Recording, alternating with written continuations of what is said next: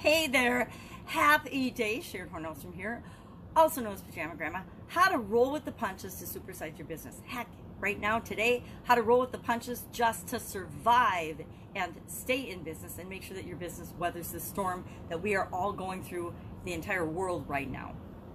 So, roll with the punches, of course, is a 20th century expression that comes from boxing. Every good boxer knows that you have to bob and weave and be quick on your feet and move to soften the blow, especially those blows that you know are going to hit you, but you want to do whatever you can to avoid them, you know, knocking you out from, from taking a knockout punch.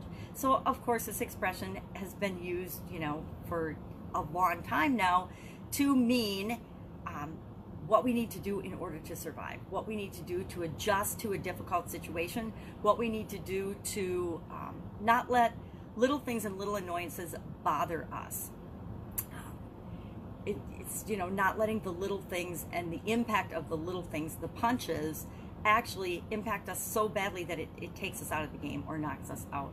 And many of us many business owners are really really hurting right now because of things totally outside of our control. I don't think anybody could have predicted maybe some scientists and statisticians could have predicted that we would have something like this happen in our world at some point, but they would they never knew when it would happen, right? So maybe we could have been a little more prepared. I, I think about my life and where I am right now, and I'm in transition. I've just sold my house and I'm moving, um, and that meant I got rid of a lot of things and downsized a lot.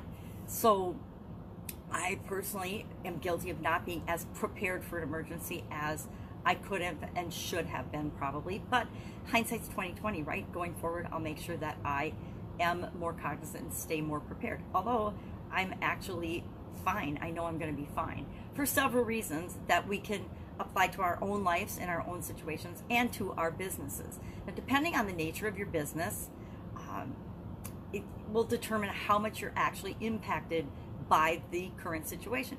But the truth is, and it's a hard truth because some of us get stressed out and panic and we're not focusing on the solution we're focusing on the problem. And until we focus on solutions we are going to continue to struggle. It's it's a hard truth and you might not want to think about it especially whenever we're going through an emotional change. Whenever we're going through any type of change we tend to go through stages where we focus on the problem for a while.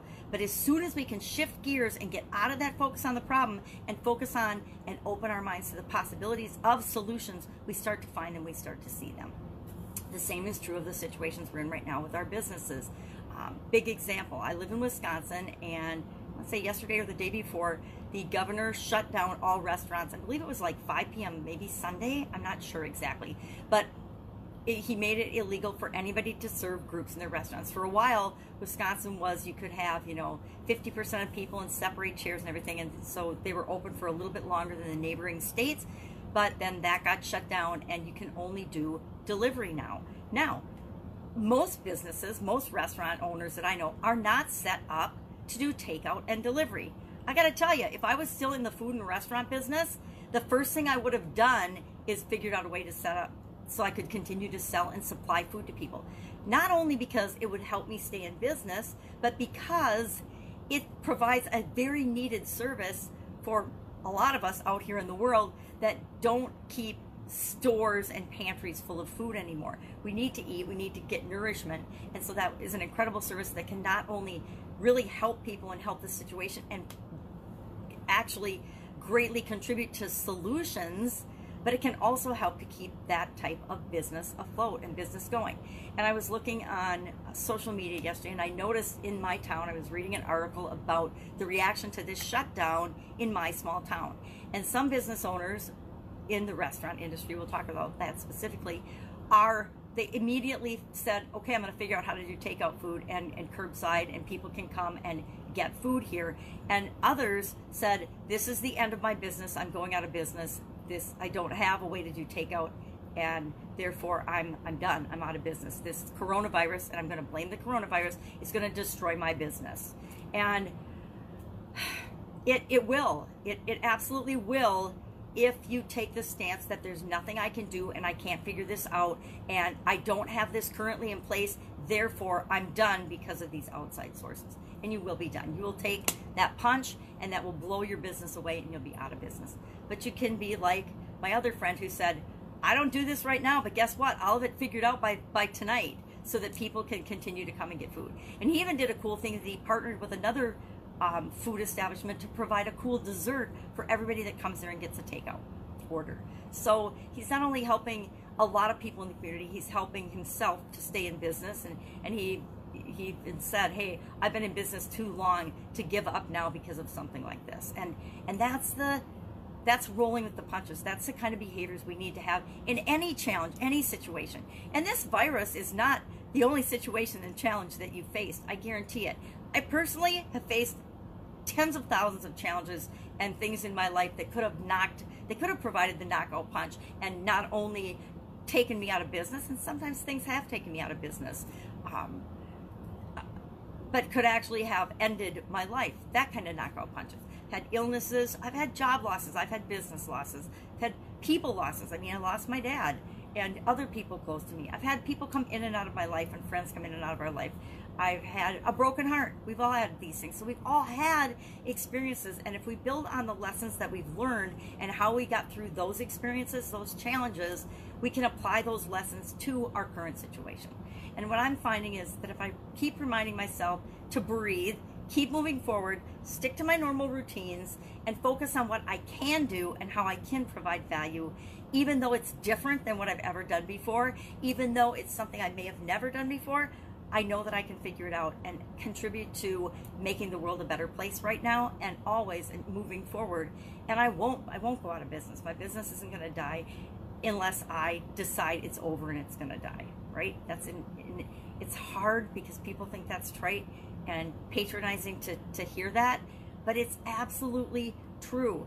As soon as I get out of, and you get out of, and we all get out of focusing on the problem, we will be open to what is possible for us. And that's the way we survive. That's the way we roll with the punches of what's going on now. And actually, any time is focusing on solutions. So breathe, take a deep breath.